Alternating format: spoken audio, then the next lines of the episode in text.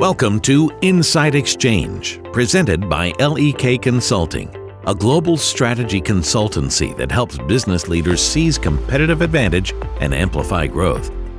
Insight Exchange is our forum dedicated to the free, open, and unbiased exchange of the insights and ideas that are driving business into the future.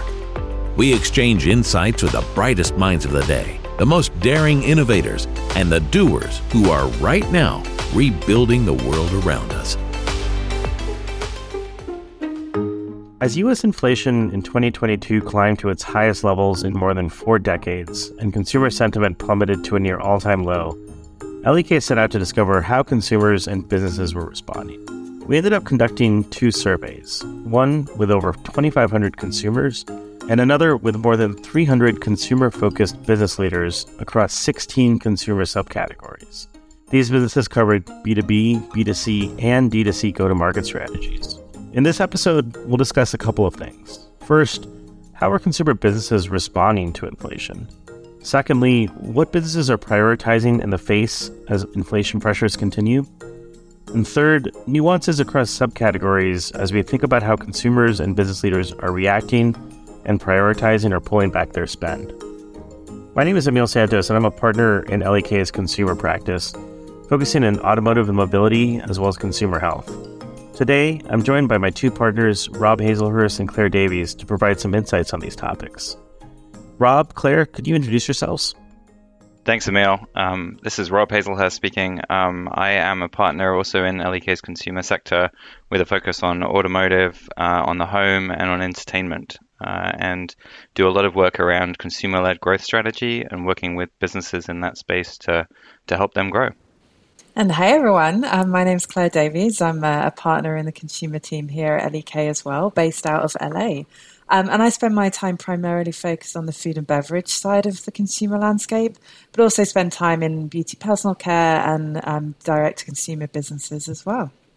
Excellent. Uh, well, first, I wanted to dive into how badly consumer business leaders are feeling the impact of inflation.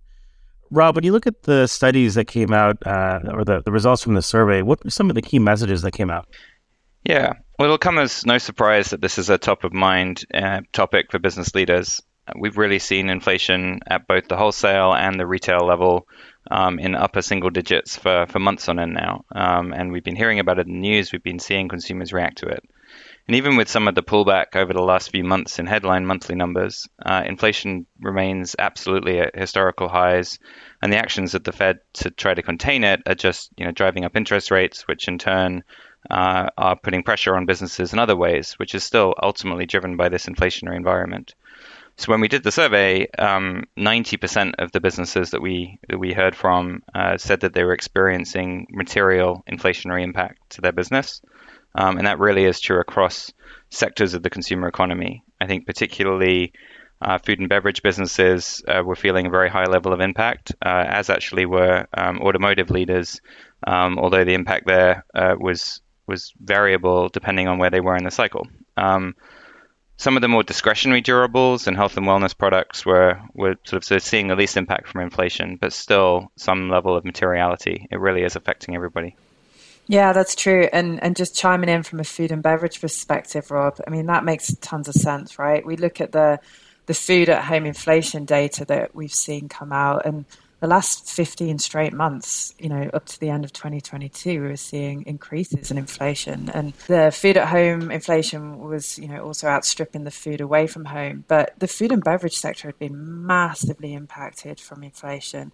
I mean, they've been hit on all sides. They've been hit by the the things that other sectors have had to deal with. So, you know, the, the rising labor costs, the energy prices, the supply chain snarls, the, the, the incredible overseas freight prices that we've seen. Um, and then you've seen, you know, things like Ukraine um, also impact supply of a lot of um, commodity foods.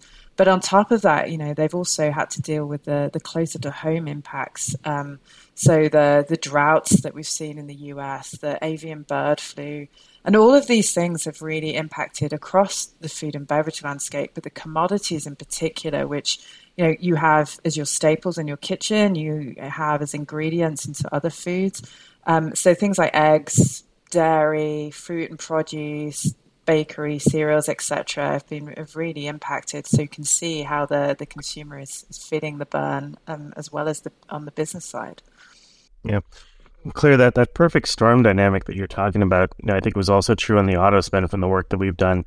Uh, and it, it's pretty interesting. Often, auto is a category that acts a little bit more like non discretionary spend.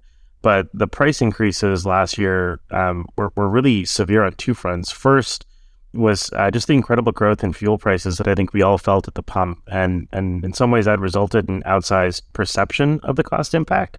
Uh, but that came hand in hand with a confluence of microchip shortages, supply chain disruptions, um, and you know, really some of the widest asymmetry we've seen between new and used vehicle inventory and demand, uh, which was just a, led to really a roller coaster of new and used vehicle pricing uh, with with extreme inflation uh, combined with with low sales as well, um, which which I thought was very interesting. Uh, Claire, would love to hear a little bit about how these sector reactions at a business level uh, relate to the impact that consumers are feeling when we get their feedback.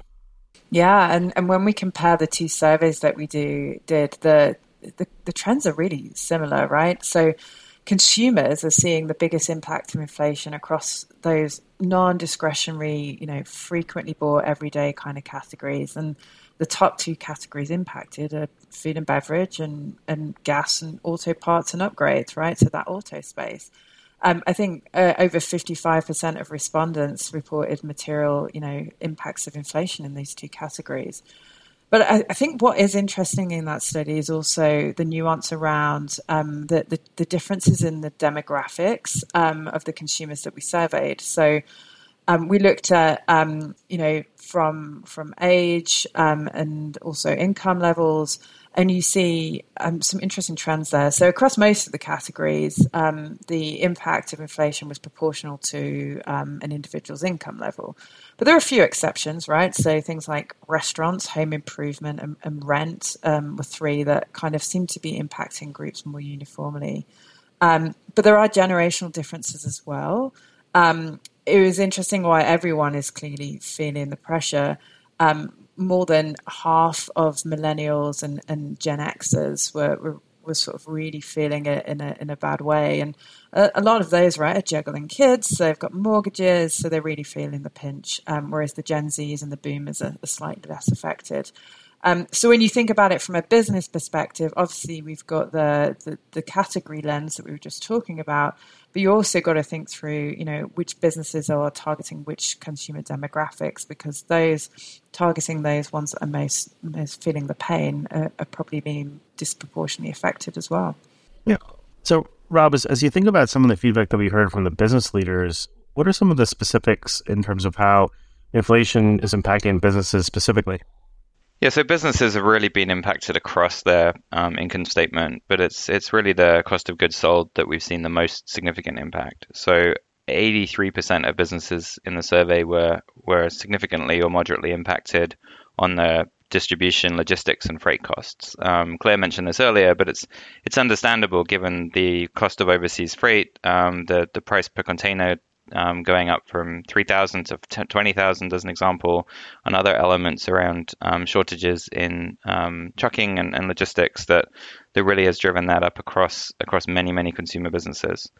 Um, but it doesn't end there. Uh, it, it, kind of started there, but but actually almost as many businesses have seen uh, labor costs increase, um, which is good news to the employee. But from a business perspective, um, all of those incremental um, bonuses and and um, wage increases have you know which reflect labor market tightness and our low unemployment rate has just added to um, rising wage pressure, and a lot of those those costs are are now baked into those businesses' um, income statements going forward, irrespective of what happens to uh, inflation going forward. Um, the actual underlying costs of raw materials, the the, the sourcing of, of products was was also very significant. Um, almost 80% of of uh, our respondents pointed to those. Uh, that would include know, the impacts of sourcing disruption that you talked about in the automotive space, Emile, um, as well as price rises down the chain that kind of rippled up uh, and, and, went through, and and really um, the multiple you know businesses are having to think about you know do they should they be switching suppliers should they be changing what they use in order to to really find stable and affordable supply. Um, other costs were certainly in there, but really those those were the top three in the work we did. Um, and what that's leading to is executives are looking for for ways to offset those rising costs. So really reaching for um, opportunities to both use technology to redesign models to, to change their business needs to um, to become more efficient, while also at the same time um, passing a lot of that price on to onto consumers. Yeah, and that's a good point, um, Rob. Obviously, you know they're very focused on on the cost side, but businesses are laser focused on the on the revenue side of the equation, particularly around pricing. So, how can they pass through the price price increases through to consumers? How can they optimize their pricing architecture and, and, and balance those margins? You know, how do they make sure as they push through prices that their their volumes, you know, remain um, stable? Um, and, and in many cases developing new offers at attractive price points. So thinking about you know innovation and, and price pack architecture. Um, but I think it was very clear in the study actually the pricing power was the, the other big theme really coming out of it. I think we saw almost 70% of respondents feeling that their pricing power had either you know moderately or significantly impacted them. Um, so they've been focusing on this cost pass through and, and focusing on how they can use pricing as a, as a lever um, to offset this this continuing inflation. Absolutely. And it's worth it's worth coming back and, and noting or reminding that um, you know this while all the businesses are feeling it, the extent to which different businesses have the ability to do pricing changes or have the are exposed to particular particularly large swings in costs, it really does vary by sector in the in the broad consumer economy. So um, Emile discussed earlier the automotive space. It's a great example. Those those supply chain shortages of new vehicles and changes in consumer patterns coming out of COVID has, has just put unusual pressure on the supply chain for vehicles, supply chain for parts, um, and that you know, massively rocketed up prices. Now some of that has um, sub- subsided now, but as you think about the the lasting impact on other parts of the, the supply chain and P and L, um, you know, you really you really are seeing a, a, world where that, that market has fundamentally changed. Um, on the other hand, some of the non-discretionary categories like uh, pet products or health and wellness um, and personal care products, they're seeing a little bit less impact overall. Um, they've had the ability, because consumers regard them as, as so important, uh, those those manufacturers have been able to pass on costs, haven't seen big dips in sales as a result of that um, and have been able to kind of manage through this inflation to date. Um, obviously, with such extreme numbers, though, uh, it's only a matter of time before consumer patterns do change and maybe they trade down into a different brand or, or other things. So while the consumers are willing to absorb price increases, you know, to a to an extent, um, businesses have to be very thoughtful around, you know, how do they value engineer their products to ensure that they don't have to rely on the consumer constantly putting their, their hand in their wallet. Yeah, that's good. That's a good point, Rob. Yeah, I think when we looked at the business survey, it suggested that consumers in the non-discretionary categories have been more willing to absorb cost rises or those pass-through pricing that Claire had mentioned. Claire, how does the feedback from the consumer survey reflect that um, in comparison to some of the more discretionary areas?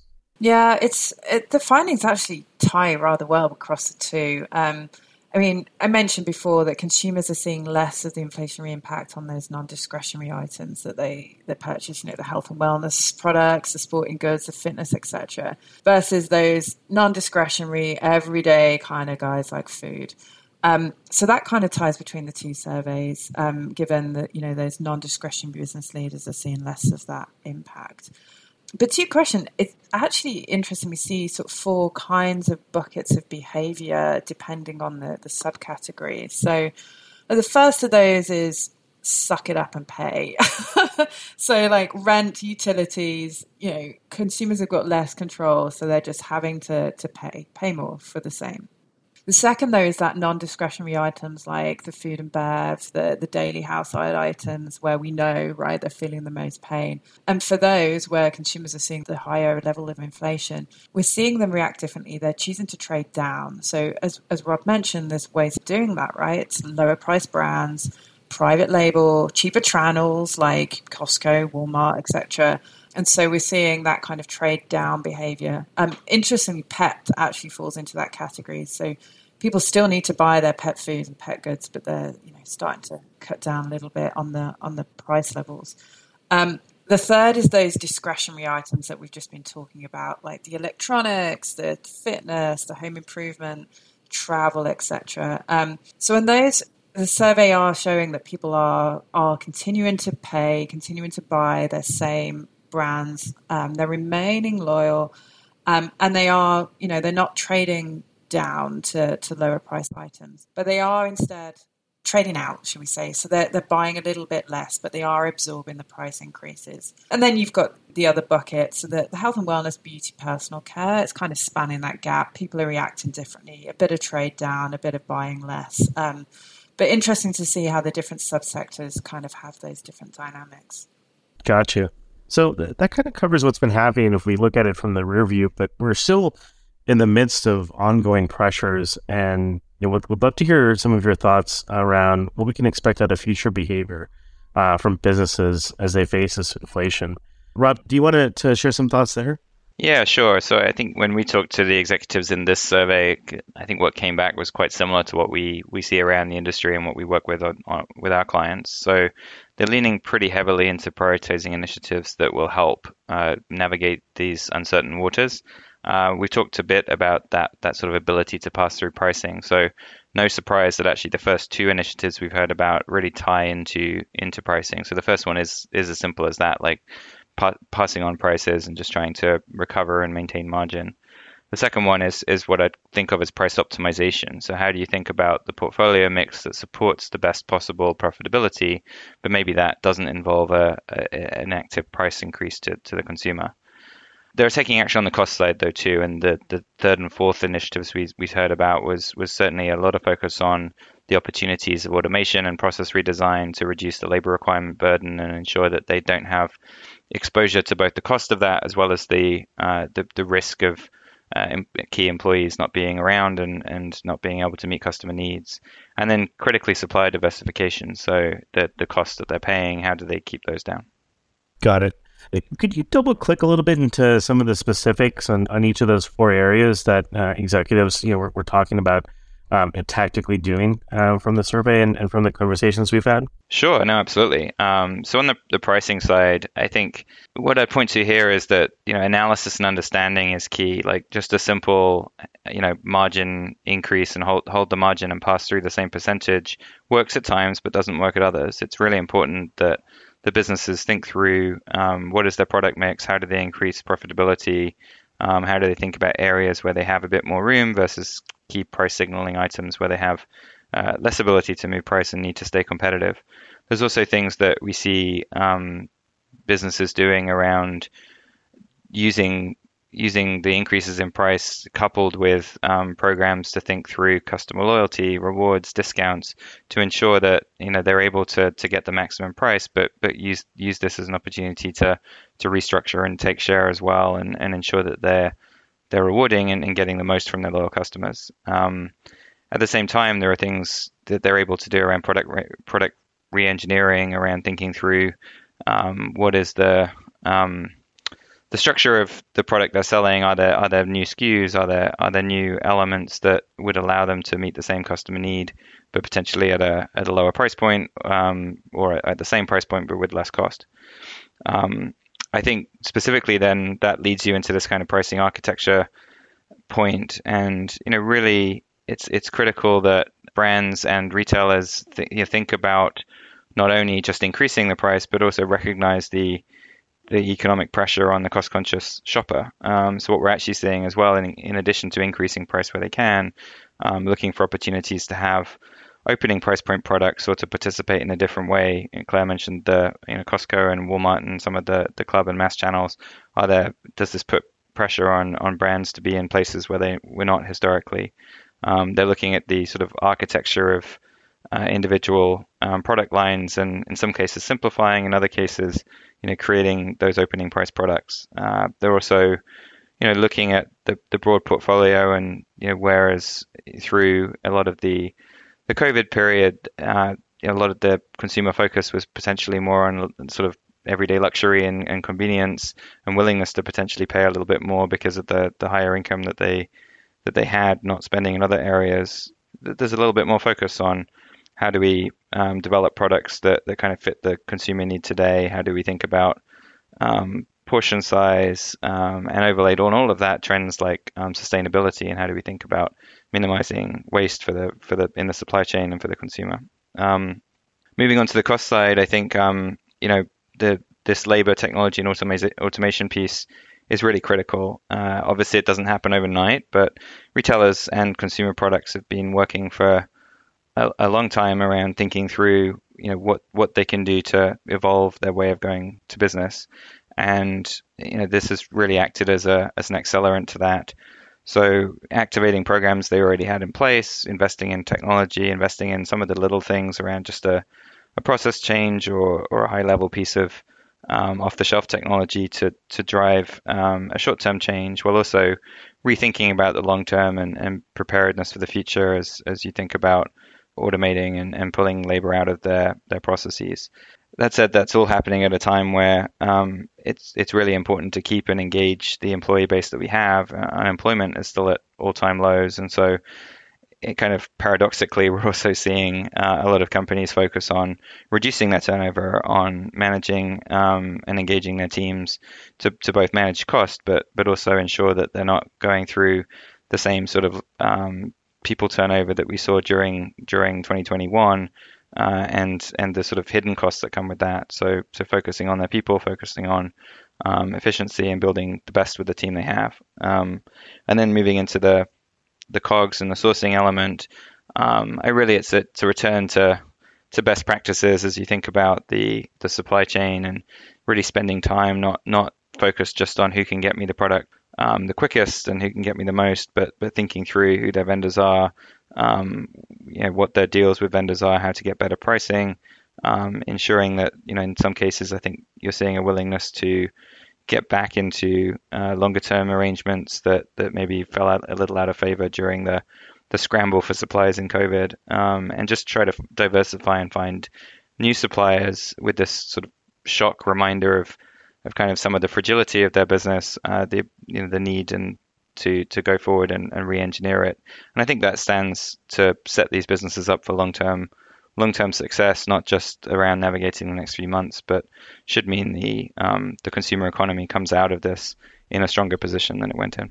Got it. So when you think of, of these thoughts in total, what did we learn about you know the top strategic priorities for 2023 specifically? It sounds like some of these are for near-term impact and others for more long-term sustained advantage.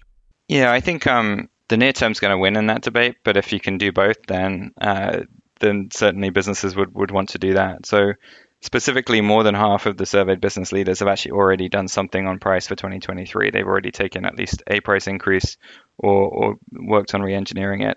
That said, many of them don't believe they're finished, and that still leaves um, almost half that haven't yet. And so we think that there's you know significant further room for price engineering. And again, that doesn't necessarily mean increases. That means finding the new the new place in the market. Um, so that prioritization, that SKU rationalization, really really driving the best revenue to cost ratio that they can. Um, some of that supply chain uh, piece is going to be pretty achievable over the course of months rather than years. And so focusing on diversifying supply chain, just ensuring that they're not overpaying for um, the versus competition for the price of the products they're buying. I think some of the the technology things we talk about are are certainly in the mix, and I think a key priority for the CTO's office in many of these uh, in many of these businesses. But you know, probably right now with interest rates where they are, there's there's less less willingness to spend on the the major capital goods projects, and a little bit more focus on the um, the smaller process efficiencies and and um, small tools that can can really drive um, short term business while building a plan for for that long term resilience and sustainability for the some of those price increases that you mentioned, you know, what does the future look like for those? Do you guys think they'll stick? Yeah, so most executives we talk to, we asked we, we asked this question because you know you, you kind of would, would like to think that when a, a, product increases in price and then the, the raw material decreases, that, that that's passed through to the consumer. Um, most of the executives we surveyed said that they're going to try and maintain those price increases, um, even if key supply chain costs fall.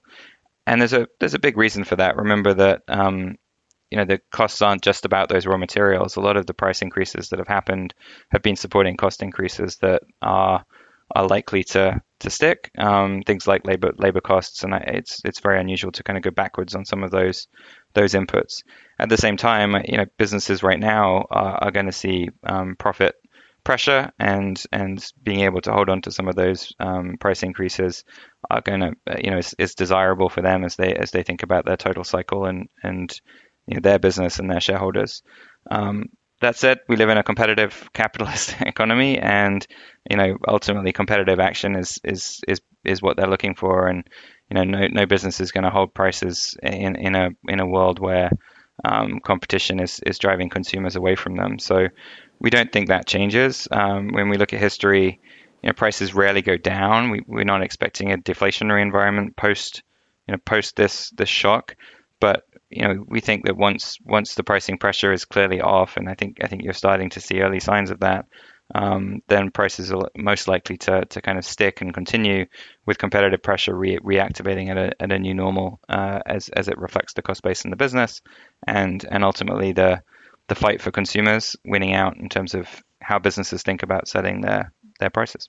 Yeah, and I, would love to jump in there just from a, a consumer perspective around how they're thinking about it. So, I mean, obviously we're in this this very uncertain environment where prices just keep keep keep going up. Um, and you know, when we ask consumers what they're they planning to do if prices continue to rise, the areas that they're they're likely to continue to cut back on are around the whole experiential piece. You know, eating out, gambling, travel, leisure, entertainment. But you know, when we ask, you know, what happens when it kind of reverts and well, not reverts, but settles down and, and, and inflation abates, consumers were very clear that they want to trend back to what they were doing, you know, before. So all of their trade down behaviors should return. They return to spending on their preferred brands. So, you know, hopefully, as we start to see some of this inflationary pressure easing, as we are doing, consumers will start getting a bit bit more comfortable, and and hopefully, we'll start to see that behavior um, turning back. But as I mentioned before, a little plug for the for the report here. You can find it on lek.com, but it's got some really interesting nuances around the different demographics, um, you know, the generations, income brackets, etc. And it's it's it's worth a read. thanks, uh, thanks for that, that plug, Claire. I'll I'll second it and, and also you know suggest that, that folks who are interested. Um, a lot of, of great insights that came out of there on, on the reports that are at lek.com. Um, I guess to, to quickly summarize the discussion, you know, it seems like there are a couple of, of key takeaways um, that, that we had, you know, some that we might have expected and, and some that I think are, are quite interesting. You know, first, you know, inflation has certainly impacted consumer businesses, um, but it, it's pretty clear that there are some sectors that have been more insulated than others. Um, and, and the way that consumers and businesses have been behaving in different subsectors has, has also varied.